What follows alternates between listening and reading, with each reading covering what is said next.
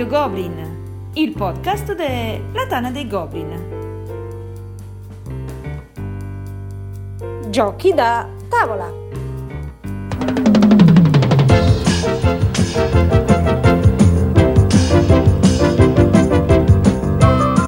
Un saluto a tutti e benvenuti a questa nuova puntata di Radio Goblin, il podcast della Tana dei Goblin. Come avrete notato dal titolo, a Radio Goblin ormai stiamo raschiando il fondo del barile. Non abbiamo più idee e ci inventiamo di tutto per sfornare sempre nuovi podcast. Ma manco per niente, perché questo podcast ci ha avuto una gestazione che è altro che un pranzo di matrimonio lo stiamo pensando da un sacco di tempo con i nostri due ospiti questa sera e siamo felicissimi di essere qui a presentarvelo. Con me l'unico, il grande, il massimo, il top, il meglio del meglio che la Tana dei Goblin e anche altro può offrire Mauro Di Marco. Buonasera a tutti. Ti eh, sempre sei il mio preferito, Mauro. Io ho un debole per te. Va bene, vai. Eh, va bene, va bene. E a fargli da spalla, ma vedrete che il ragazzo ne farà di strada qui a Radio Goblin, abbiamo True Yogi Giampaolo, preso di prepotenza, ma un po' se l'è cercata, dalla chat Telegram della Tana dei Goblin, quella ufficiale, quella che se cercate su Telegram, la Tana dei Goblin, giochi da tavolo, trovate noi. Eh, dicevo, preso da lì perché? Perché ogni volta che qui la domenica si cucina e si mandano foto delle nostre cucinate e lui ce ne dice sempre qualcuna di più e di curiosa e di meglio perché di professione ci gira intorno alla cucina. Vero Giampaolo? Eh sì, grazie di avermi invitato. Eh, sono un po' emozionato, è la prima volta che faccio una cosa del genere. Eh, sì, sono cuoco, sommelier e gastronomo da 25 anni. Quindi è 25 anni che lavoro eh, col mondo del cibo a 360 gradi. Bene, bene, bene. Sì, sì, ma tanto la, l'emozione te la facciamo passare subito, non ti preoccupare. Ah, sì, ma quello non c'è problema. allora, come l'abbiamo pensato questa sera il podcast? L'abbiamo pensato come fosse un menù. E quindi vi parleremo di cibo, ovviamente parleremo di cibo, e gli abbineremo un gioco da tavolo o viceversa. Oh, tra l'altro, magari questo è proprio il caso di eccedere un pochettino alla Goblinpedia e parlare di giochi da tavola. allora, tanto, tanto, Marco non ci sente. Quindi. Beh, no, ci sente, ci sente. Capirai, le prime puntate di Radio Goblin mi correggeva sempre quando dicevo giochi da tavola, giochi da tavola, no, a tavola si mangia. Eh. E poi parla Mister Carbonara al microonde, cioè scusate, eh, scusate se è poco, vogliamo dirlo. Infatti, infatti il caporedattore è il caporedattore per i giochi, non per la cucina. ah, decisamente meglio così. Meglio quindi... così. E quindi inizieremo ovviamente dall'antipasto, dal quale andiamo subito a cominciare. Il nostro Mauro Di Marco ci parlerà di giochi antipasto e poi cercheremo di contenere un po' True Yogi perché ce ne ha di roba da raccontare sugli antipasti. Mauro, cosa abbiamo pensato per rompere il ghiaccio in questo caso Beh. e cominciare il pasto nel migliore dei modi? Beh, per cominciare serve qualcosa di leggero, sfizioso, eh, che non appesantisca, ma che faccia venire la voglia di continuare. Quindi abbiamo optato per un tris di diciamo giochi leggeri, quelli che eh, le persone colte chiamano filler. Filler. Dei filler eh, diciamo che si, comunque si distinguono per eh, la brillantezza delle meccaniche utilizzate. Ne abbiamo tre, ne abbiamo selezionati tre perché l'antipasto deve essere variegato, non può essere uno solo e abbiamo pensato a Category 5, cioè de- conosciuto anche come Six Nint o come 6 prendi e perdi, poi abbiamo pensato a No Thanks e infine a For Sale o se uno non sapesse l'inglese direbbe Forzale. Ma stai anticipando, stai anticipando. Dai, rimaniamo sui giochi. Ok, allora, sono sostanzialmente tre giochi di carte. Cominciamo da... Beh, più semplice probabilmente è No Thanks. No Thanks è composto da un mazzetto di 36 carte e una manciata di gettoni. L'idea è molto semplice, eh, di queste carte che sono numerate, se ben ricordo bene, dal 3 al 36, non mi ricordo, se ne leva un certo numero per rendere la cosa più interessante e poi sostanzialmente si fa un'asta per non prendere le carte, perché viene rivelata una di queste carte e ogni carta vale un punteggio negativo pari al suo valore. Un giocatore deve o prenderla e aggiungerla alla sua collezione oppure pagare una moneta per, che va a finire sulla carta e quindi sa, diventerà denaro recuperato da altri giocatori per non averla. A un certo punto uno o è costretto a prenderla o è, si trova a, avvantaggiato a prenderla perché alla fine del gioco le, de, le carte che riusciamo a mettere in scala, solo quelle di valore più basso conta. Tutte le carte che sono consecutive nella scala a quelle di valore più basso, ma devono essere consecutive, quindi ad esempio so, 11, 12, 13, soltanto l'11 conta come punteggio negativo, il 12 e 13 non contano. Sembra una stupidaggine, si spiega in due minuti, dura un quarto d'ora, vi assicuro che eh, scatena una quantità di risate e di cattiverie incomparabili. Bene, poi dicevamo 6 Nimit, 6 e le prendi ah, o... 6 Nimit, Category 5, 6 prendi e perdi. Ah, qui è invece un gioco da tanti giocatori, perché si può giocare da 2 a 10 giocatori. Allora, stasera con i numeri non ci siamo. Eh. Allora, no thanks sono carte fino a 35. Anche eh, so, penso che ci sia la variante quella con X punto esclamativo punto interrogativo il 50 però ah. onestamente ah, sì sì sì no, eh, andavo, andavo, a braccio mi ci fermo invece no, no se limit sì si può giocare fino a 10 giocatori. Fino a 10 giocatori eh, è il caos è il caos però. Eh, beh, è un gioco diciamo, a tavola. sì vabbè qui l'idea il gioco è un gioco a scelta simultanea. Basilarmente eh, il mazzo di carte viene distribuito fra un certo numero eh, di giocatori e sostanzialmente poi quello che succede è che quattro di queste carte vengono disposte su un espositore e poi simultaneamente tutti i giocatori scelgono una carta dalla mano e poi la rivelano. A questo punto le carte dalla più bassa alla più alta vengono aggiunte all'espositore con la regola che la, ogni carta deve essere messa eh, accanto alla carta più bassa visibile sulla riga. Non appena la riga eh, supera le 5 unità, quindi chi piazzerebbe la sesta carta, si prende tutte le 5 carte che hanno, valgono punteggi negativi e piazza la sesta carta che lui ha messo come nuovo inizio di una, di una fila. E anche qui è un gioco di eh, diciamo intuizione, bisogna riuscire a capire che cosa faranno gli altri, perché è facile, diciamo, in qualche modo rimanere fregati dal, classico meccanismo io so che tu sai che io so o io penso che tu pensi che io pensi, qualcosa del genere. È anche bello quando uno pensa di sa che deve prendere perché magari non c'ha una carta più alta di quelle al tavolo, ce l'ha solo più bassa e sa che deve prendere e cerca di giocare la carta bassa ma non bassissima sperando che qualcuno la giochi più bassa di lui e lo salvi è un gioco di veramente non è una cattiveria proprio voluta, ma c'è tanta cattiveria al tavolo quando si gioca sì, eh... E di solito capita che la carta che giochi per prendere il mazzetto di solito è quella sbagliata, per cui hai 5 persone prima di te e quindi vai a prendere tutte le 5 del, eh, del sì. mazzetto appena saltato. E qui direi che vale la pena anche di menzionare l'autore, che è niente po' di meno che Wolfgang Kramer, che è l'autore di un numero sterminato di capolavori, fra cui che so, The Princess of Florence, eh, Il Grande e molti altri titoli. Quindi stiamo, non stiamo parlando bene, dell'ultimo bene. arrivato.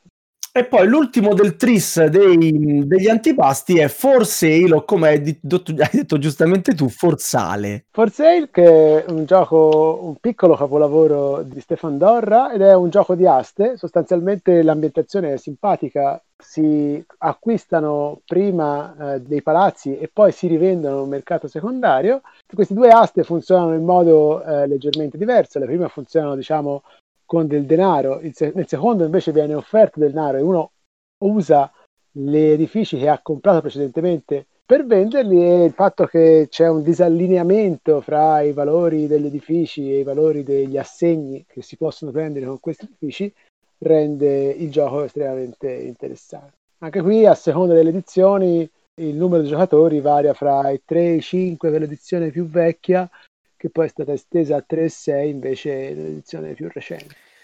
Ok, ok. Giampaolo, li conoscevi questi giochi? Allora, eh, due su tre. Eh, due su tre. Eh, 2 su 3. Six, sex Nimt, la pronuncia tedesca, non ho più pallida con, con cosa sia. Sex Nimt sembra più un porno, essere onesti. Però, però sex dovrebbe essere, se non sbaglio, sì, sì. la pronuncia sì, sex, una cosa del genere. E forse due giochi che ho, tra l'altro. E è carino il fatto che stiamo parlando di antipasto, eh, proponiamo tre cosine, perché antipasto vuol dire prima del pasto. Però se vi capita mai di, di, fare i pranzi in famiglia dove ci sono talmente tanti antipasti che poi siete sazi, no? e quindi antipasto sembra proprio contro il pasto. Ti sei mangiato sto mondo e quell'altro e mo basta.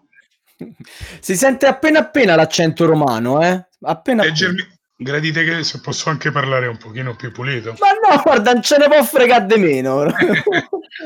no, ma la cosa carina, eh, svelo un piccolo segreto nostro agli ascoltatori, che in realtà noi l'idea originaria di questo podcast era trovare dei giochi sul cibo, ma qui abbiamo incontrato dei seri problemi e mi lego al giochino di parole che abbiamo fatto con For Sale e Forzale.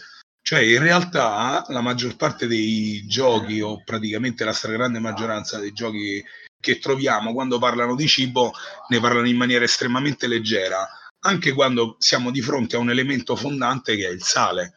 E questo spiazza un po' pensando a tutti questi cervelloni tedeschi che magari mettono su giochi anche impegnativi come tanti cinghiali e altro o, ge- o ipergestionali e anche quando si tratta di un, un'ambientazione forte come potrebbe essere ad esempio mi viene in mente Concordia in cui il sale viene relegato a una posizione marginale se non sparito addirittura che lascia un po' scioccati vedere anche giochi come Concordia che parlano dell'impero romano, del commercio, eccetera, eccetera, e lasciano totalmente il sale in, in secondo piano. Questo Beh, perché perdona realtà... che ti interrompo con una notizia tipo la patata lessa e queste cose qua. Cioè, la via che portava gli stipendi a Roma si chiamava Salaria. Eh, ah, e non a caso. Qui ti, devo, qui ti devo correggere su una cosa. Ah, allora, in realtà la Salaria è la via che andava alle saline che stavano nel Piceno. Il ecco. discorso del, del, da dove viene salario è perché dall'epoca di Anco Marzio, quindi comunque stiamo parlando della prima parte dell'impero romano, una parte della paga data ai soldati veniva data in sale. In sale, esatto. È proprio da lì che viene salario. Il termine salario, esatto. Eh, Vabbè, io l'ho fatta nella versione più breve, su, dai, sei tu quello logorroico, no? Esatto. Vabbè, ma pensa che una delle prime guerre fondanti dell'impero romano, quando ancora non era impero, era decisamente più piccolo, stiamo parlando del VII secolo Cristo, fu contro i Veienti appositamente per accaparrarsi delle saline. Quindi, cioè, in realtà stiamo parlando di quello che veniva chiamato l'oro bianco ed è stato considerato all'altezza dell'oro fino all'arrivo delle spezie. Quindi un'importanza enorme che c'è stata per, per secoli, ma questa importanza non è che è caduta con l'impero romano o con l'arrivo delle spezie. Faccio un, piccolo aneddoto, nel senso che nel centro Italia abbiamo il pane fatto senza sale, questo l'abbiamo sì. nella zona della Toscana, dell'Umbria, delle Marche. Questa cosa deriva da due specifiche tasse sul sale. Nel XII secolo i pisani, che avevano le saline, facevano pagare ai, ai fiorentini una tassa salatissima, appunto, salatissima sul, sul sale per evitare che loro lo utilizzassero e quindi lì nacque il pane sciavo. Alla stessa maniera, ma anni dopo, nel 1540, il papato impose una forte tassazione sul sale nei propri regni e soprattutto a Perugia che aveva avuto una ribellione all'epoca e fu punita con questo aumento delle tasse. Per cui in realtà il pane sciapo, pane senza sale, nasce da un eccesso di tassazione. Poi siamo tutti contenti perché col prosciutto è eh, la morte sua. Bravo, valla a spiegare a mia suocera che io compro solo il pane di Terni e a lei non piace, lei vuole il pane napoletano, il pane... Eh lo so, ma al di fuori del centro Italia chi non è abituato al pane senza sale lo reputa un pane stupido. In Toscana si chiama sciocco. Sciocco, sciocco sì, vuol dire in realtà proprio senza arguzia o, o come si direbbe senza sale in zucca. Ecco che il sale ritorna. Tant'è vero che il termine sale che in, in antico eh, latino identificava anche il mare, divenne subito un modo per definire l'arguzia, perché col fatto che il sale esaltava i sapori, dire che qualcuno ha il sale in zucca vuol dire che ha delle caratteristiche esaltanti. Ecco, dopo Beh. detto tutta questa cosa, pensare che il sale non viene considerato è un po' pensarla come oggi, no? In cui il sale è, lo diamo per scontato, ma lo diamo talmente per scontato. Ci avete fatto caso una cosa che nei supermercati non lo trovate mai il sale? È vero, sta nascosto, ma quello è un motivo nascosto. commerciale. Pesa, certo, lo tengono. Perché eh. essendo l'unico alimento che comprano tutti, tutti, tutti comprano il sale, magari lo zucchero no, ma il sale tutti. Io te lo nascondo perché così tu sei obbligato a, a vedere tutto il supermercato. bene, bene, ma parliamo proprio di, di giochi che hanno il sale a questo punto, nel senso di... E ora abbiamo fatto gli antipasti, e arriviamo a giochi brillanti per il primo, perché non vogliamo un primo qualsiasi, vogliamo un primo primo. Vero Mauro? Abbiamo preso il primo noi proprio. Abbiamo preso il primo, eh, certamente. Quale primo più primo che non il primo riconosciuto dalla più grande comunità mondiale di giocatori da E quindi... Star Galactica. Eh, no, purtroppo no. se qui io vado, apro un sito a caso che si vanta di essere il più frequentato, mi risulterebbe Gloomhaven. Ah, vabbè, vabbè. Non avranno fatto ancora l'aggiornamento dei voti. Quello possibile.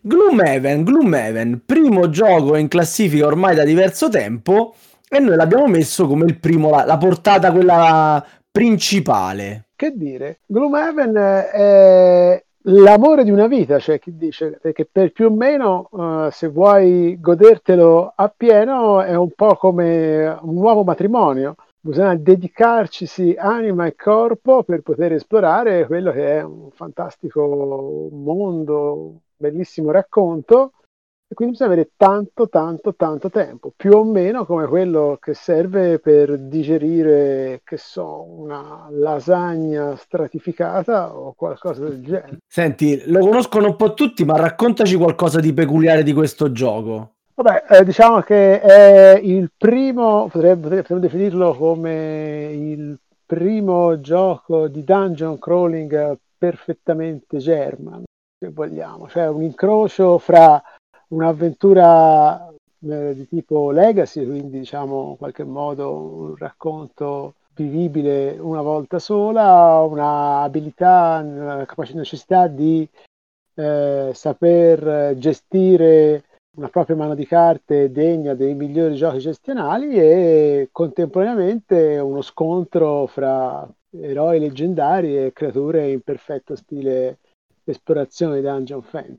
Una polpettone enorme, una scatola gigantesca, una felicissima fusione di argomenti e meccaniche che normalmente stanno in titoli estremamente differenti e incompatibili. A quelli che gli criticano un'eccessiva ripetitività, ti sposti meni, meni, ti sposti, ti sposti meni, meni e ti sposti? Eh, sì, è che cioè, è così, ma non è così, perché non è così facile menare, spostarsi, spostarsi e menare con le regole del gioco nel senso sono parecchie scelte da fare e alcune scelte sono indubbiamente decisive e non ti permettono di proseguire se sbagli. Ma poi l'idea a base del dungeon crawling non è proprio andare in un dungeon e menare a tutto quello che si muove.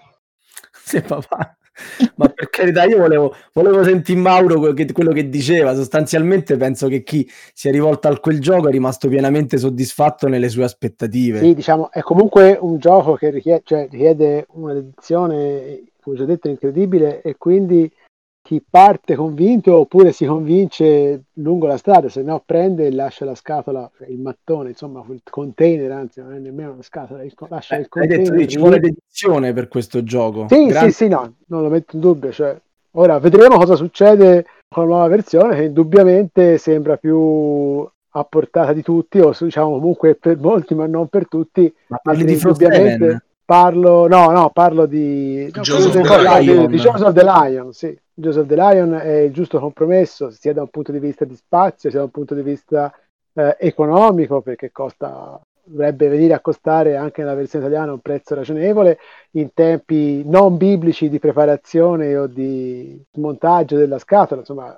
con eh, Gloomhaven ci servono, in alcuni casi serve mezz'ora per preparare, per preparare, l'avventura, un'ora per mettere a posto ogni pezzettino dove deve andare. No, Invece pare, sì. confermo, pare confermo. che... Eh, eh, tanto che alcune volte lasci lì apparecchiato perché dici, se pensi se devo smontare e rimontare alla fine, ecco, in Joseph the Lion tanti di questi aspetti dovrebbero essere, cioè sono anzi sicuramente reingegnerizzati in maniera decisamente più abbordabile per tutti. Quindi insomma, non a caso noi abbiamo messo Gloomhaven qui al primo, che è proprio il classico primo, quello della domenica, quando tua nonna ti fa la lasagna, tu te ne mangi tre piatti e le dici "Ma non mangi il resto? Eh? È già, è già finito?" Eh, vero True Yogi? Eh sì, cioè, poi personalmente nella mia top 3 per cui io Glumen lo, lo, adoro così come adoro le lasagne, quindi assolutamente. E ovviamente questo riporta in mente tutta una serie di, di storie sulla, sulla pasta. Eh, innanzitutto eh, la, la, base della, della lasagna è la pasta all'uovo, ma la pasta all'uovo nasce da un'esigenza. La pasta all'uovo la troviamo solamente nella parte centrale d'Italia, dove in realtà abbonda il grano tenero, mentre la pasta che mangiamo normalmente è di grano duro. La differenza è dal punto di vista proprio alimentare, nel senso che la pasta di grano tenero non ti sfama, hai bisogno di aumentare le, il fattore proprio di calorie, di proteine che ci sono all'interno. Mangiando solo grano tenero si muore, mentre mangiando solo grano duro si vive. Questa è la differenza fondamentale. E questo mi porta alla mente un'altra cosa. C'è un piatto tipico nel centro Italia che invece si fa col grano tenero e si fa con acqua e farina, non con l'uovo, e sono gli strozzapreti. Questa cosa nasce per oh, proprio, eh, ma nasce proprio dall'esigenza di fare una pasta povera. Perché? Perché i preti si facevano pagare in natura quando andavano nelle case a fare le benedizioni, quando andavano a fare i servizi, per cui si fermavano a mangiare. E allora che faceva una famiglia che aveva poco? Non è che gli dava la pasta con l'uovo dentro, gli dava la pasta acqua e farina da lì strozza preti. Poi la pasta si è, si è, evoluta, ci sono un milione di storie legate alla pasta, eccetera, eccetera, no? Nel, nell'ultimo lockdown abbiamo visto tutti quanti le storie sulle penne lisce lasciate sugli scaffali. Vabbè, fantastica! No? Eh, però in realtà la pasta nasce liscia, non nasce rigata. Il fatto di avere una pasta rigata serve per aumentare il potere di, diciamo, di acchiappo del sugo ma questa cosa deriva dalla trafilatura. Adesso tutti quanti andiamo a vedere, ah, la pasta è trafilata in bronzo, eccetera, eccetera. Quello che però non vi spiega nessuno è che sulle macchine industriali, sul bronzo, ci si attacca il teflon per farla scorrere prima. E ovviamente il teflon la liscia la pasta e quindi andiamo a perdere tutta la porosità. Ecco che nasce l'esigenza di fare una pasta rigata. Ma se parlate con qualsiasi chef eh, di livello, vi dirà che la pasta vera è quella liscia anche perché se io rigo una pasta, la differenza tra dove la pasta è alta e dove è bassa fa sì che non ho mai una cottura uniforme. Mm. Quindi la vera pasta, se andate a prendere la pasta vera, vi accorgerete Però che la pasta buona, la pasta vera vabbè, ma la pasta buona? Eh, ma voi fate sta prova. Quando prendete un pacco di pasta, vedete se la pasta è opaca o lucida. Se la pasta è lucida, vuol dire che ha una trafilatura in teflon, più è opaca la pasta e più in realtà è ruvida e quindi in realtà la pasta molto opaca e molto ruvida è molto migliore e non avrete bisogno di utilizzare la pasta rigata per i vostri piatti. E qui tutti questi discorsi trafilati al bronzo e queste cose qua? Eh, in realtà c'è, come spesso capita, questo potrebbe essere un gioco di bluff. In realtà la nostra legislatura fa tanti bluff per quello che riguarda il cibo. Noi abbiamo una delle più eh, rigide legislature al mondo per quello che riguarda la parte sanitaria, ma quando poi si parla di etichettatura, eh, lì escono fuori i problemi. L'informazione che noi diamo al consumatore è sempre bleffata. Mm, faccio un piccolo salto avanti, parleremo di maiali, ma se tu vai a comprare del prosciutto e c'è scritto coscio nazionale, lo sai che vuol dire che non è italiano? ma nazionale vuol dire che è di un'altra nazione, se no ci deve essere scritto coscio italiano. Te ne dico un'altra. c'è l'obbligo per la produzione dell'aceto balsamico di non specificare in etichetta né come è invecchiato né quanto tempo è invecchiato, perché così un aceto fatto industrialmente e uno fatto artigianalmente avranno la stessa etichettatura. Quindi tu l'unica cosa che vedi di differenza è il prezzo. Sì. Mi, mi stai terrorizzando. Eh, ma potrei continuare così per tanto tempo. È meglio che non vada avanti perché te le posso dire per tutte. Allora, già mi hai rovinato il primo. Andiamo al secondo. Beh, volevo solo chiudere con una ah, chiudi... cosa ah, invece più leggera. Sì, c'è una cosa interessante che volevi dire, hai ragione. Qualcosa a che fare con le posate. Esatto, con la forchetta. Allora, ci sono tutta una serie di leggende. Purtroppo sul cibo abbiamo in realtà pochi dati reali perché il cibo muta enormemente con col mutare della società. Per cui, specie quando andiamo in tempi antichi, è difficile stabilire come sono andate veramente le cose. Però l'arrivo della forchetta in Italia è legato indissolubilmente dalla pasta. Perché prima, prima dell'arrivo della pasta, si utilizzavano le mani, gli antichi romani utilizzavano le mani, casomai mettevano dei ditali d'argento, ma non avevano le forchette.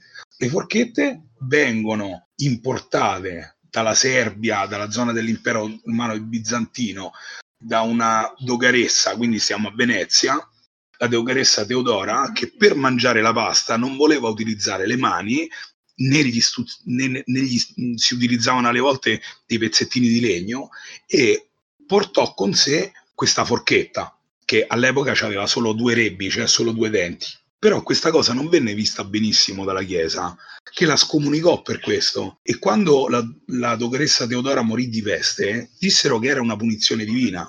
Questa cosa divenne così forte che ancora oggi noi il diavolo lo mettiamo raffigurato con che? Con un forcone in mano, che è una forchetta. Fino al XIV secolo il, le persone venivano scomunicate e nel resto d'Europa, dove la pasta non si usa, la forchetta iniziò a utilizzarsi solo dopo il 1700. Con questo eh, chiudo il logorroicismo, se no qui solo sulla pasta ci arriviamo fino a domani. No, no, ti ascolterei, ascolterei per ore e non è detto sì, che... non è detto che non ti chieda di ascoltarti poi per ore in altre puntate. Dicevamo, non siamo stati proprio originalissimi sul primo, perché cambiare strategia per il secondo? Il secondo per un giocatore da tavolo cos'è? È cinghiale, giusto Mauro? Sicuramente un cinghiale, sì. un bel cinghiale cucinato in qualche modo. Uh, sì, abbiamo scelto un titolo impegnativo, impegnativo come durata, impegnativo non tanto come complicazione delle regole che sono indubbiamente ben scritte, ma che richiede tanti conti, tante scelte, tante decisioni. Abbiamo pensato a sì, abbiamo pensato a specie dominanti. Olè anche molto in tema con l'argomento perché si mangia. Eh. Sì, certo. O mangi o ti estingui. Abbiamo eh. varie specie che, si, che competono per lo spazio vitale e non solo. Uh, Dominant Species è, o Do Specie Dominanti è un gioco che cerca di ricreare in maniera astratta una porzione della storia antica, in particolare diciamo l'arrivo di una glaciazione e quello che succede per una, tutta una serie di classi di animali, sono mammiferi, rettili, uccelli, anfibi, ragni e insetti. Sostanzialmente è un gioco che mescola meccaniche di maggioranza, scelta carte, movimento su griglia, insomma un altro titolo indubbiamente estremamente elaborato che è un sistema di prenotazione delle azioni con piazzamento lavoratori che ci mancava anche questa meccanica qui con una, che ha una serie di ripercussioni. Eh, insomma qualcosa che uno si mette lì e dopo un po' gli viene indubbiamente il mal di testa come quando ha mangiato tanto bel cinghiale Bello, bellissimo, specie dominanti. Io pure quando mi alzo da una partita specie dominanti mi alzo sa- Saturno, Satollo proprio, pieno e soddisfatto. Io devo, aspe- devo, aspettare un po' prima di alzarmi perché non hai visto mai che uno scivola e finisce per terra. Serve un digestivo, insomma, dopo... Eh, sì. Diciamo che sì, la, sì. Come, come gioco gli accuso solamente una certa incontrollabilità degli eventi che però cioè, nel senso, sto in un gioco di maggioranze prettamente di, di meccaniche deterministiche, eh, però ci sta comunque, soprattutto in un gioco che parla di estinzione. Sì, no, ci sta, poi comunque eh, sia l'editore sia diciamo l'autore sono persone che normalmente sono portate più per il gioco anche di che narra qualche cosa, che racconta qualche cosa che non è inquadrato in fredde meccaniche. Quindi secondo me tematicamente è corretto. Ci sono state una serie di accuse mosse verso un paio di carte che qualcuno dice che sarebbero bene non, non includere nel mazzo, ma in realtà tutto sommato fa parte del gioco. No, beh, c'è pure, c'è pure la, la variante in, senza le carte proprio, però poi effettivamente perde, perde, un po' il gioco, perde un po' di mordente, perde un po' l'imprevedibilità di cui parlavamo prima.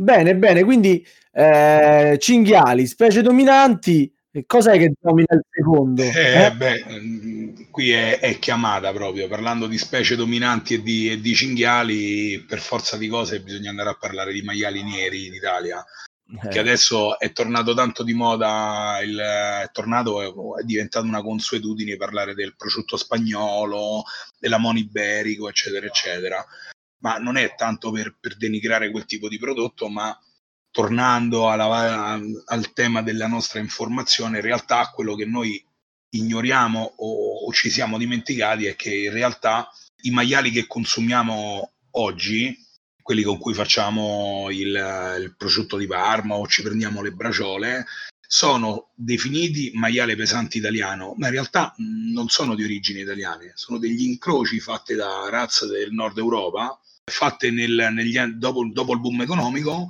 per avere un maiale pronto prima e meno grasso.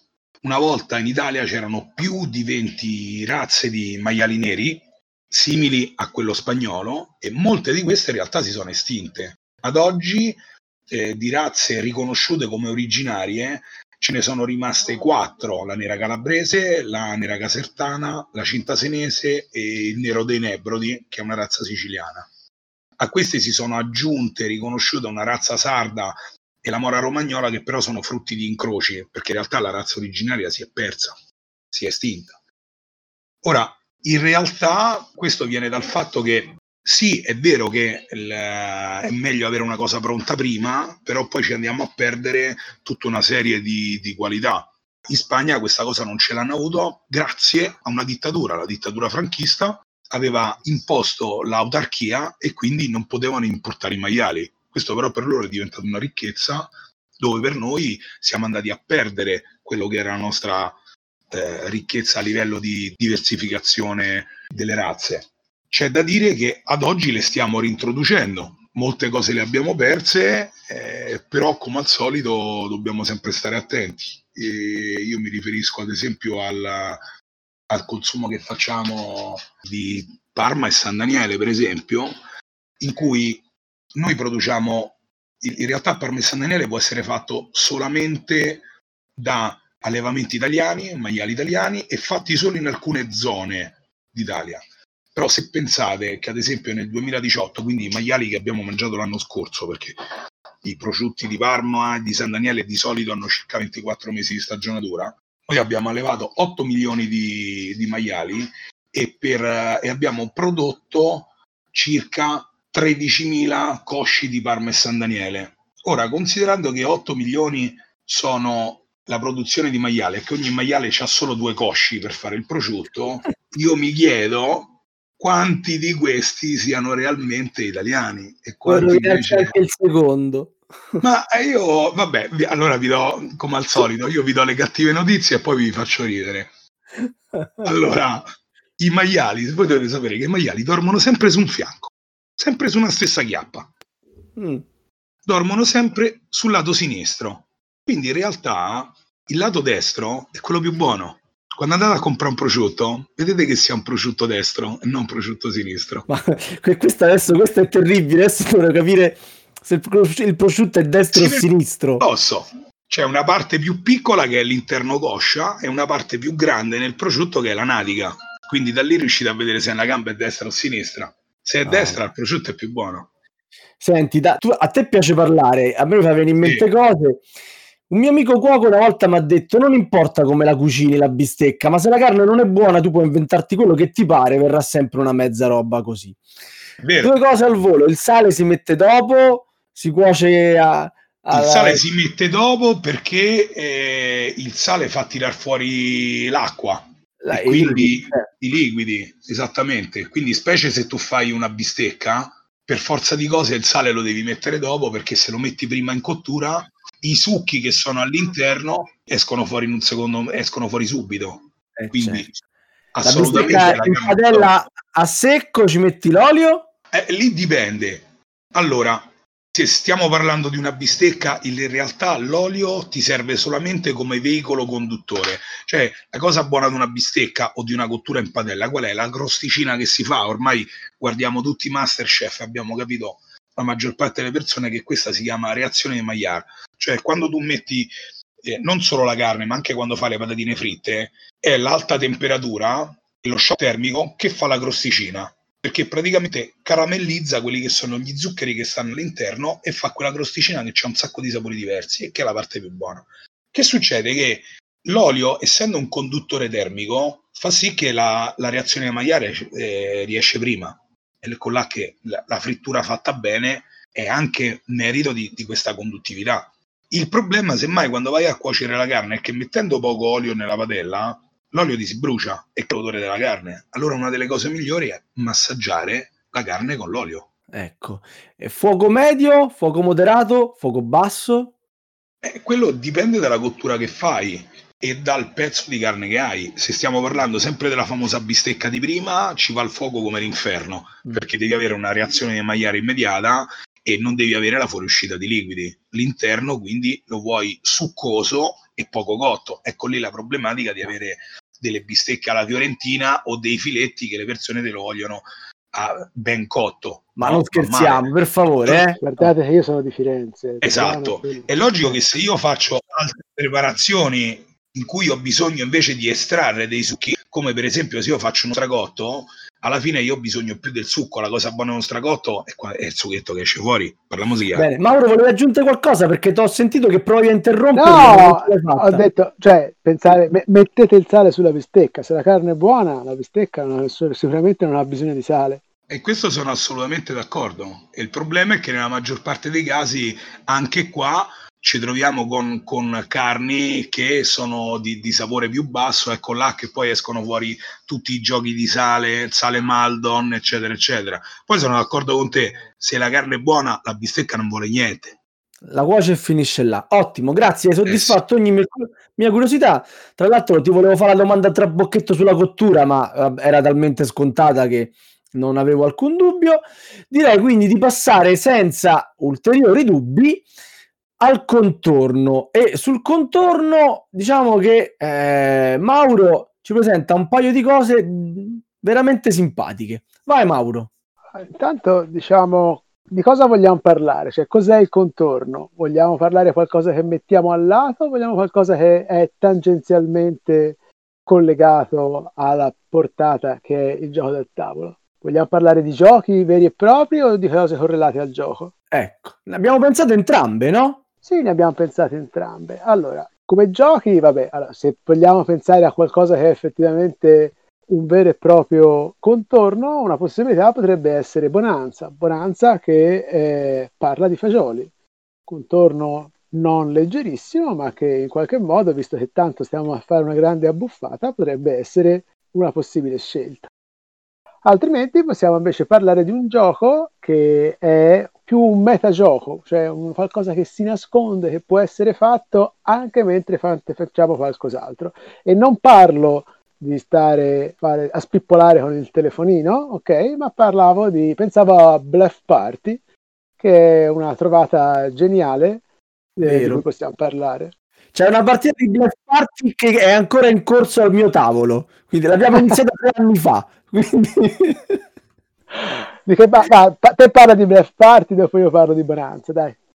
Vabbè, c'è pochissimo da dire. Come ha detto Mauro, è un gioco di contorno, ovvero lo iniziate a inizio serata e poi non finisce, vi dimenticate che, che, state giocando a quello. Praticamente vi danno delle carte con sopra degli obiettivi e, e, dovete farli mentre fate altro, quindi mentre giocate ad altri giochi, mentre cucinate, mangiate, dato che stiamo parlando di, di cena e di menù. E ogni volta che uno pensa che uno dei suoi conviviali ha, ha, realizzato, sta realizzando, sta provando a fare un punto, realizzando uno degli obiettivi, lo deve dire. Però ovviamente se poi sbaglia, eh, perde. Mentre se quello realizza il punto, si può prendere un'altra carta e andare avanti come dicevo, noi sono tre anni che giochiamo questo gioco perché ogni volta che uno fa una cosa strana al tavolo e ne facciamo di cose strane al tavolo, facciamo un punto a Bluff Party.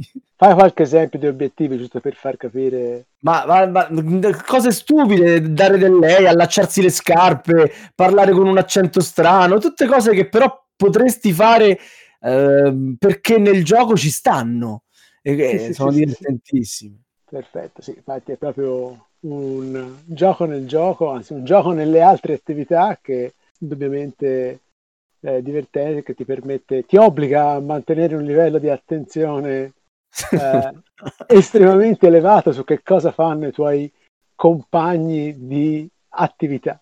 Anche un livello di cazzeggio estremamente elevato. ovviamente. Perché poi ovviamente tu hai capito come funzionano quelle carte e ti inventi cose che non c'entrano niente. Quindi sì, sì, sì, fai cose assurde semplicemente perché potrebbero essere sulle carte.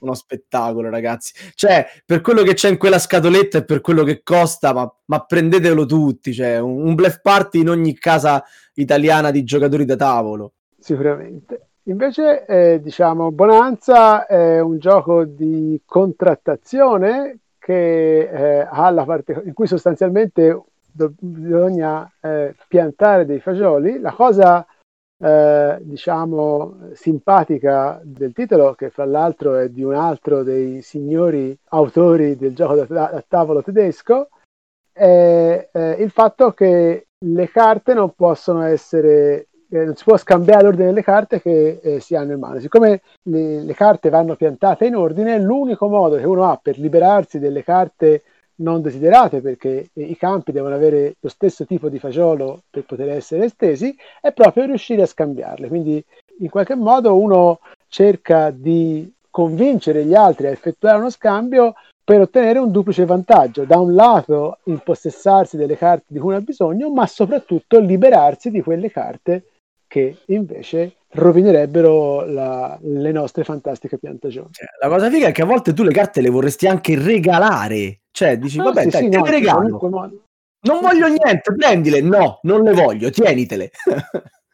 Perché ovviamente tu sei costretto a vendere al tuo turno e se non, non se no, a piantare, a piantare. Sì, sei costretto a piantare. E se non lo fai è la prima carta che hai, quindi Esatto. E se non lo fai devi vendere e quindi hai delle perdite, quindi devi cercare di piantare quello che hai già giù perché hai un numero di campi limitati. È un gioco fighissimo, veramente con due regole in croce, solo un grandissimo difetto che non è un difetto ma che poi veramente dà fastidio è che quelle carte in mano le prendi, le sposti, le rigiri, magari ti sbagli anche non volendo e soprattutto io parlo per esperienza personale, abbiamo smesso di giocarci in famiglia perché mio figlio Valerio alla fine aveva sempre tutte le carte nell'ordine giusto e a noi sta cosa non ci tornava.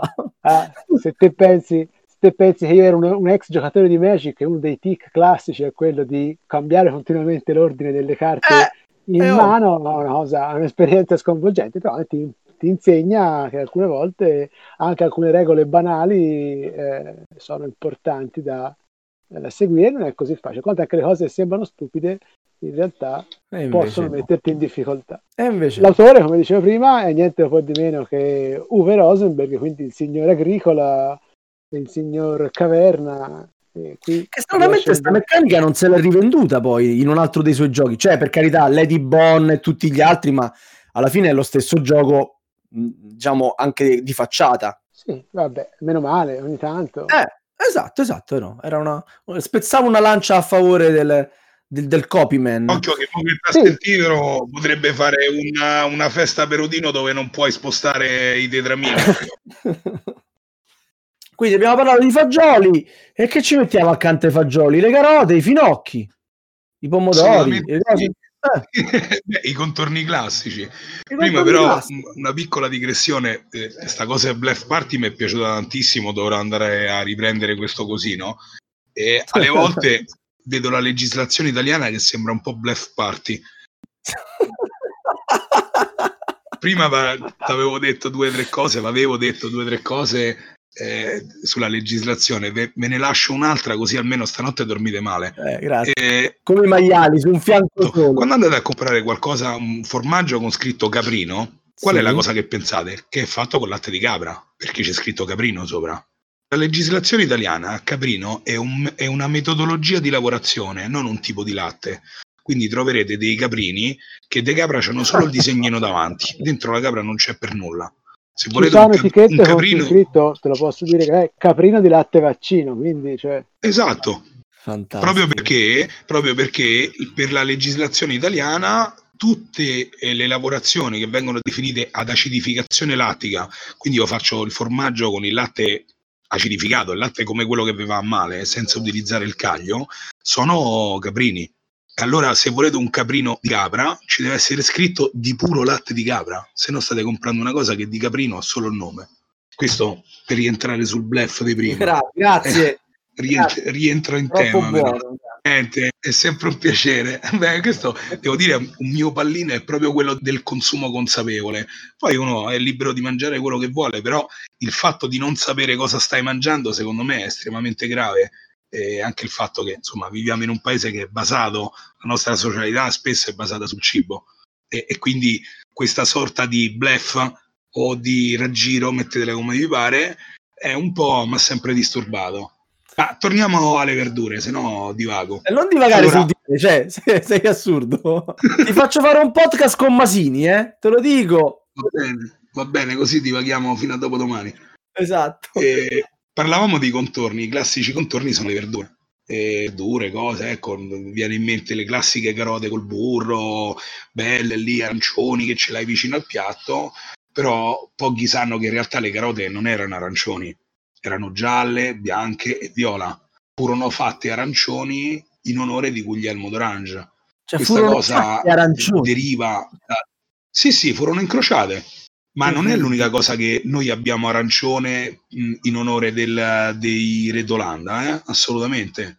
In realtà tante cose, avete presente che qualche anno fa è stato fatto l'Expo mondiale del cibo a Milano?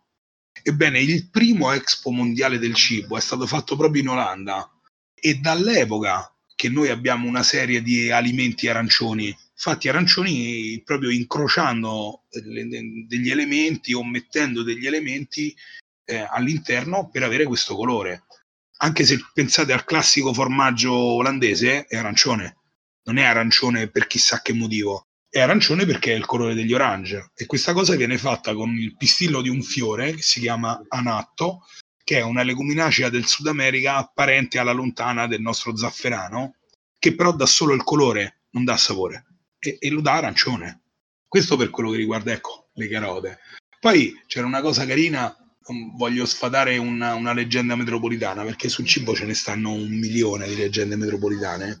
Una di queste si dice che finocchio, che spesso viene utilizzato come termine spregiativo per uh, persone di orientamento sessuale eh, omosessuale, derivi dal fatto che nel Medioevo venivano utilizzati i finocchi per coprire l'odore dei roghi, cioè le persone che erano eh, accusate di sodomia venivano bruciate e quindi venivano messi i finocchi nei roghi per coprirne l'odore. Questa è una leggenda abbastanza comune, che però ha una serie di, di cose che non funzionano. Primo perché non copri l'odore utilizzando eh, i finocchi perché non hanno un odore così forte, in realtà venivano utilizzati l'alloro, veniva utilizzato il mirto, ma veniva utilizzato per tutti i roghi. Tant'è vero che anche le streghe venivano bruciate, eppure non è che le streghe vengono chiamate finocchie. In realtà il termine finocchio deriva da, dagli antichi greci e gli antichi romani, perché il finocchio era una pianta sacra ad Adone, che era la, la creatura più bella del creato e quindi era amato da uomini e donne quindi ecco là che in realtà quello che è un termine spregiativo, secondo me, assume una connotazione decisamente più romantica. Per chiudere una piccola dissertazione su, sulle verdure, parliamo di una cosa che in realtà non è una verdura, è un frutto, ed è il pomodoro. Noi la consideriamo una verdura, ma ci sono tantissimi frutti che in realtà sono li consumiamo non a fine pasto, pensate pure ai peperoni. Bene, in realtà la nostra cucina è fondamentale, è, è, quasi potremmo dire basata su questo frutto, il pomodoro, che in realtà utilizziamo da tempi veramente recenti. Basti pensare che è vero che è stato introdotto in Europa dopo la scoperta dell'America, e tutto nell'arco del Cinquecento, ma all'epoca il pomodoro era intanto era giallo, da lì il nome pomodoro e non pomorosso come ci aspetteremmo oggi ma era così ricco di solanina che era tossico, tant'è vero che veniva considerata eh, una pianta ornamentale estremamente tossica, velenosa. Veniva utilizzata come, come, elemento per avvelenare le persone. Poi certo è un po' difficile, anche con una concentrazione alta di solanina, uccidere una persona col pomodoro, eh? anche quello dell'epoca e anche lì lo zampino è stato quello dei, di monaci olandesi che con eh, gli incroci eh, hanno ottenuto una, una pianta commestibile e rossa. Però in Italia in realtà si è iniziato a utilizzare il pomodoro solo tra il 700 e l'800 eh, per via dei Borbone che erano molto legati agli spagnoli e gli spagnoli avevano un'abbondanza di produzione del, di, di questo frutto ma in realtà arriviamo solamente con la seconda guerra mondiale e l'introduzione delle lattine la vera massificazione della produzione del pomodoro. Tant'è vero che più andiamo a nord Italia e più i piatti ne contengono poco o l'utilizzo del pomodoro è recente. Diciamo che abbiamo avuto una rivoluzione rossa? Allora, eh, rivoluzione rossa, che dici tu? Va bene, va bene, ma passiamo al dolce che sto pranzo si sta allungando tantissimo e poi il regista gli va di traverso. Allora, per il dolce eh, Mauro ci ha portato un'altra chicca. Vai Mauro.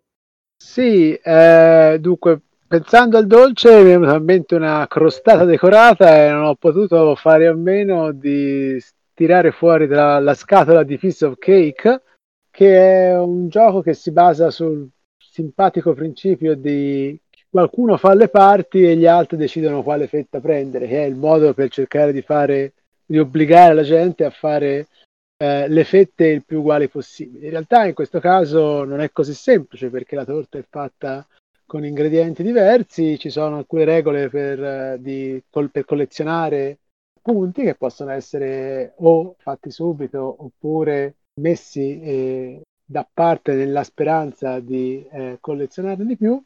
Un'idea semplice, brillante, una meccanica vista magari anche in altri titoli, ma che in questo caso è perfetta uh, con tema, col tema alimentare. Nel gioco originale, appunto, si parlava di eh, affettare queste crostate con vari ingredienti e delle spruzzatine di panna ma nelle varie reincarnazioni è diventato anche un gioco in cui si fa a fette una pizza, se ben mi ricordo.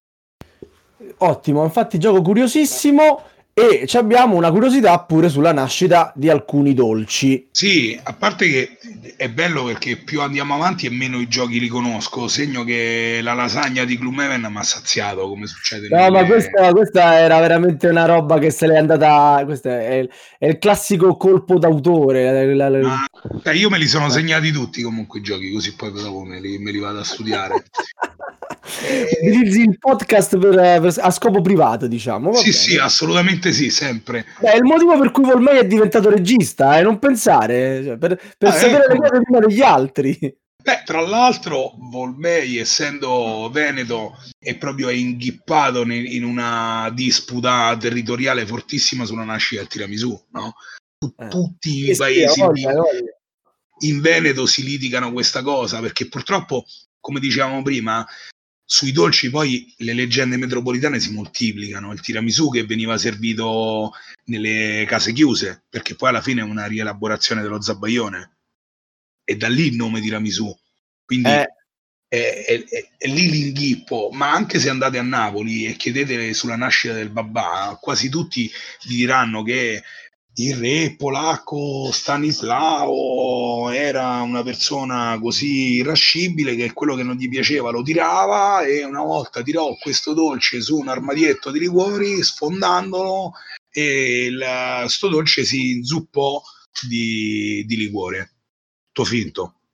Tutto finto. L'unica cosa vera è che il dolce si è, è di origini polacche, eh, che poi è stato introdotto a Parigi e poi durante l'epoca eh, borbonica, stiamo parlando di, intorno al 1736, ci sono le prime testimonianze, per moda i ricchi nobili na- napoletani andavano a Parigi e si innamorarono di questo dolce, che in realtà è bagnato perché Stanislao non aveva i denti e quindi per renderlo più morbido fu messa una bagna con Roma. Però è, è proprio la, la, cosa bella e sono proprio le storie che ci stanno dietro.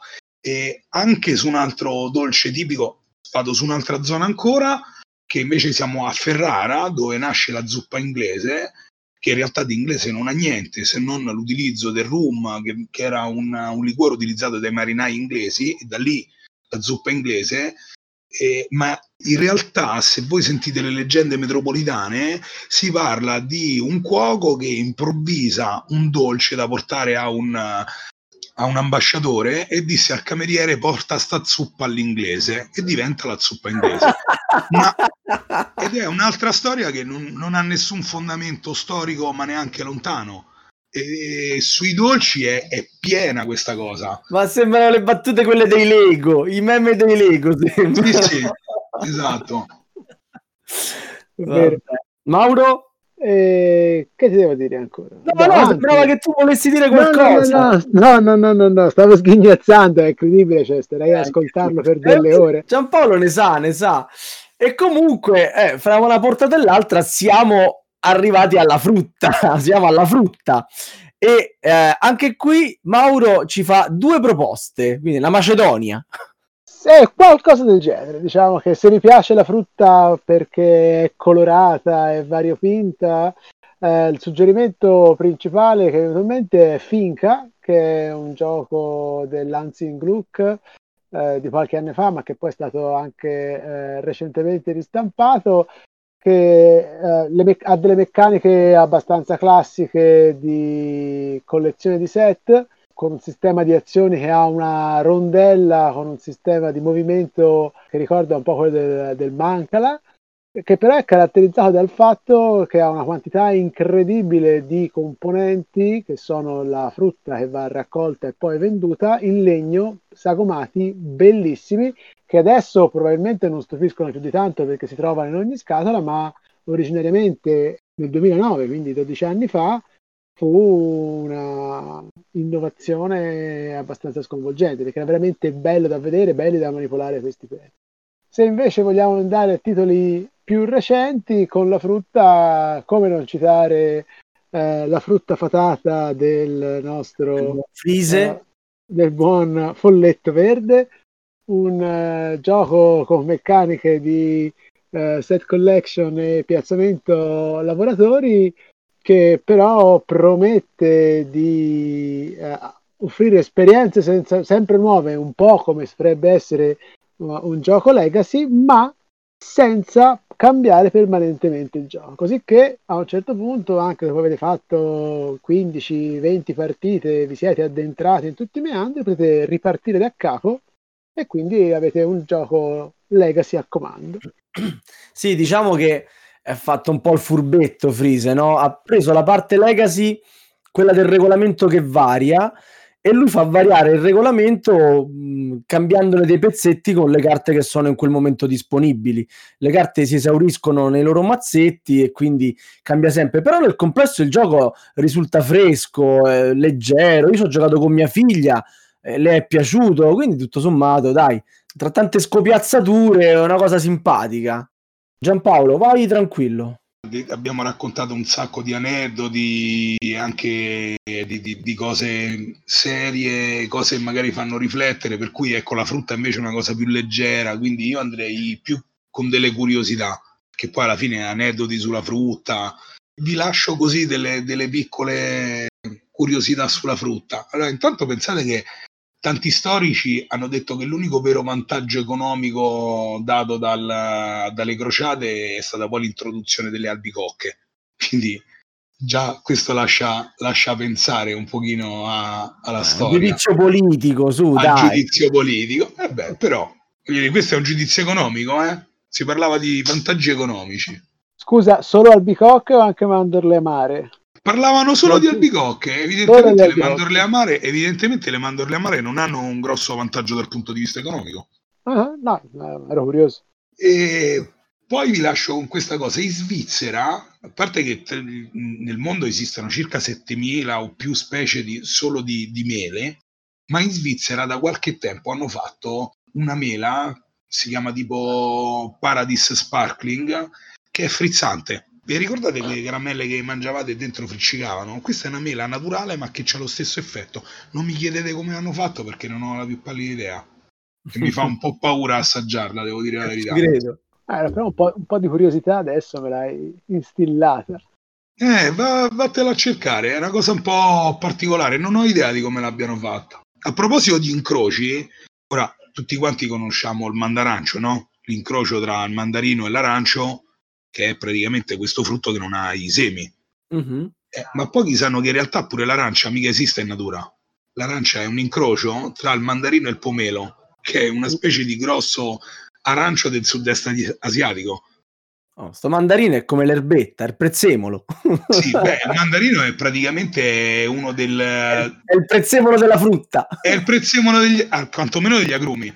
Ma io so che gli agrumi, gli agrumi base sono tre, che sono il pomelo, il mandarino e non mi ricordo il terzo.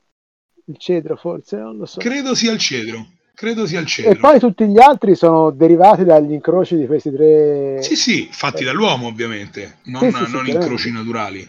No, no. E parlando di frutta strana, vi lascio con la frutta più costosa del mondo, che è un, un melone, un melone sacro eh, giapponese, adesso non so se il nome esatto esatto dovrebbe essere Yubari King, che costa 10.000 euro al pezzo e viene venduto oh, solo a coppie.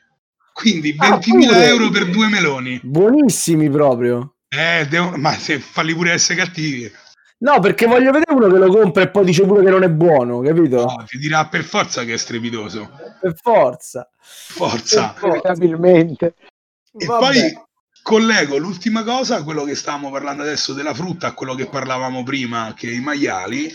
Pensate che le banane con noi condividono circa il 50-60% del DNA. No, però, avendo, però avendo una sequenza genomica diversa, cioè i pezzettini sono gli stessi, ma messi in, in ordine diverso, come se immagina di essere teletrasportato da, dalla, dalla cabina del di Star Trek dell'Enterprise e dall'altra parte ti montano male e esci banana. non è male come cosa.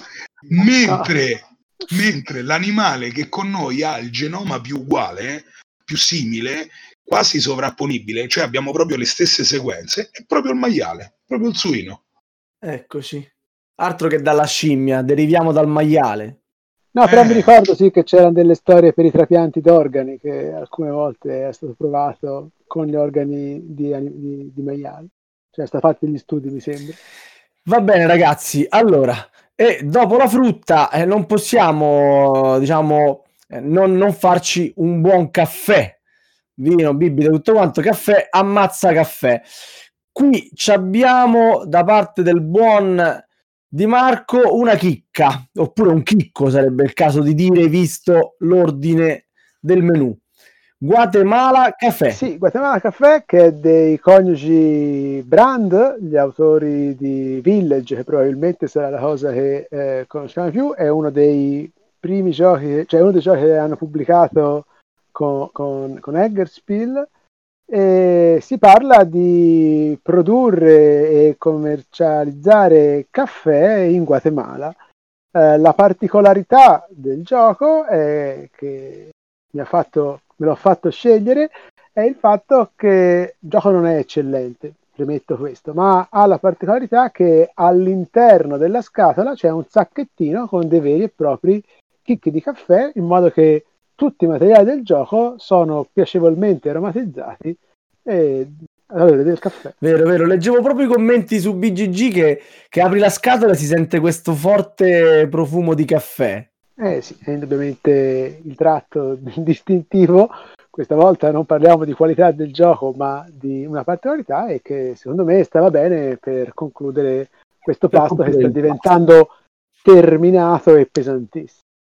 E quindi Giampaolo, come lo chiudi sto pasto? Lo chiudo anch'io col caffè perché abbiamo parlato di tante cose che hanno origini più o meno discusse, più o meno dubbie e lo chiudo col caffè che invece ha una storia ben definita in cui abbiamo veramente tutte le prove.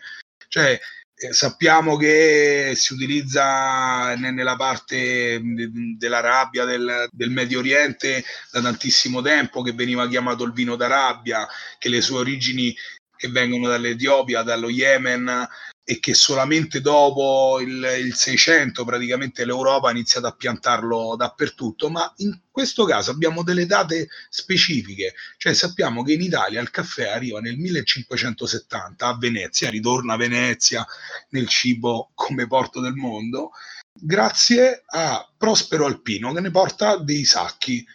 E questa bevanda veniva venduta in farmacia, era venduto come un tonico un po' come all'inizio la Coca-Cola, che era in realtà uno sciroppo che, che vendevano quei tizi che vediamo pure nel Far West che vendono gli elisir, anche quello veniva venduto nella stessa maniera, e che però il, il caffè vero e proprio come lo prendiamo noi oggi ha una data di nascita vera, che è il 16 maggio del 1884, perché c'è un brevetto depositato a Torino per una macchina per caffè istantaneo ed è quella che poi noi oggi utilizziamo come moga, è il sistema dell'espresso. E chiudo con uh, una curiosità, i due caffè che costano di più al mondo, e stiamo parlando di 1500 euro al chilo e 800 euro al chilo, hanno in comune una cosa, cioè i chicchi vengono mangiati e defecati da degli animali. Il Black Ivory, che è il più costoso al mondo, che costa 1600 euro al chilo, ad opera di elefanti, e il Kopi Luwak, che che è più famoso, che costa ben 800 euro al chilo, quindi neanche costa poco, e viene mangiato e defecato dallo zibetto. Cioè, ma, eh, pare brutto dirlo, ma una merda. Eh, però dicono che è buonissimo, io non te lo so dire perché non ho abbastanza soldi per provarli, però potremmo dire che come, come lo Yubari King, magari le persone che l'hanno assaggiato l'hanno pagato talmente tanto per dire, mmm, eh, quanto è buono! Quanto è buono, mamma mia. Senti, hai parlato di costi, a sto punto chiudi col conto, vai. Il conto, beh, il conto lo facciamo alla romana. Eh, eh, eh certo. Eh, certo, ma la cosa che, che il, il, conto alla romana non è un detto romano, perché c'è, è riconosciuto dall'Ottocento, dall'Accademia della Crusca, cioè l'Accademia della Crusca già nel, nell'Ottocento parla del, del, fare alla romana, cioè di dividere equamente una cosa tra tutte le persone che ci sono. L'origine è derivata da una cosa che, che veniva chiamata la romanata, cioè una merenda campagnola fatta fuori porta in cui ognuno portava qualcosa. Ora, l'origine è probabilmente quella degli antichi romani, della vacanza fuori porta, ma la cosa carina e che stupisce è che fare alla romana non è un detto romano. Eh, è ovvio, no? Parla male dei romani. eh no, poi, poi si, incazza, si incavola sbemma. Eh, vabbè, vabbè. Pagata la romana a Firenze, Mauro? Sì, sì, ha voglia. Ha voglia, vedi? Eh, quando dice che fa la romana, dice proprio così, dite, no? No, dice, facciamo la romana, ma insomma... e eh, va bene, va bene. E invece sto, sto, podcast non l'abbiamo fatto alla romana, pure, eh, se, no.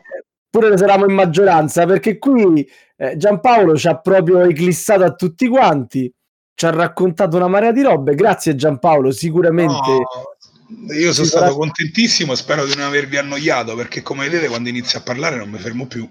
Ma io personalmente direi tutt'altro. Poi ti faremo sapere al prossimo podcast. Lo facciamo col vino. Esatto. Chiudiamo e... con un classico, le faremo sapere. Le faremo sapere. le faremo sapere. Marca malissimo, le faremo sapere. Stai, stai, tranquilla, hai visto sì, eh, Elisa che fine ha fatto, no? Elena sì, e Maria e tutte quante là le amichette di Sben, quindi che poi ci rimane male quando la chiama Elisa, quindi non... Infinita. Eh, eh, Elena, tranquilla Elena. Allora ragazzi, io vi ringrazio, ringrazio Mauro, eh, ringrazio Giampaolo, eh, è stata una puntata lunga ma sicuramente interessante e anche piena di consigli sia di cucina che di, di bei giochi. E niente, vi rimando alla settimana prossima con la prossima puntata di Radio Goblin. Adesso vi ascoltate il promo del nostro regista e intanto noi vi salutiamo. E io che devo dire, gli ospiti li ha già ringraziati Sava, quindi io ricordo soltanto ai nostri ascoltatori che possono seguirci come al solito su Facebook, discutere degli argomenti trattati nella nostra chat Telegram di Radio Goblin e nella nostra chat Telegram dedicata alla cucina e ascoltare tutte le puntate di Radio Goblin sul nostro sito con Spotify, iTunes e Google Podcast. Ciao a tutti. Buonanotte. Ciao. ciao. ciao. Buonanotte. Avete ascoltato Radio Goblin, il podcast della Tana dei Goblin.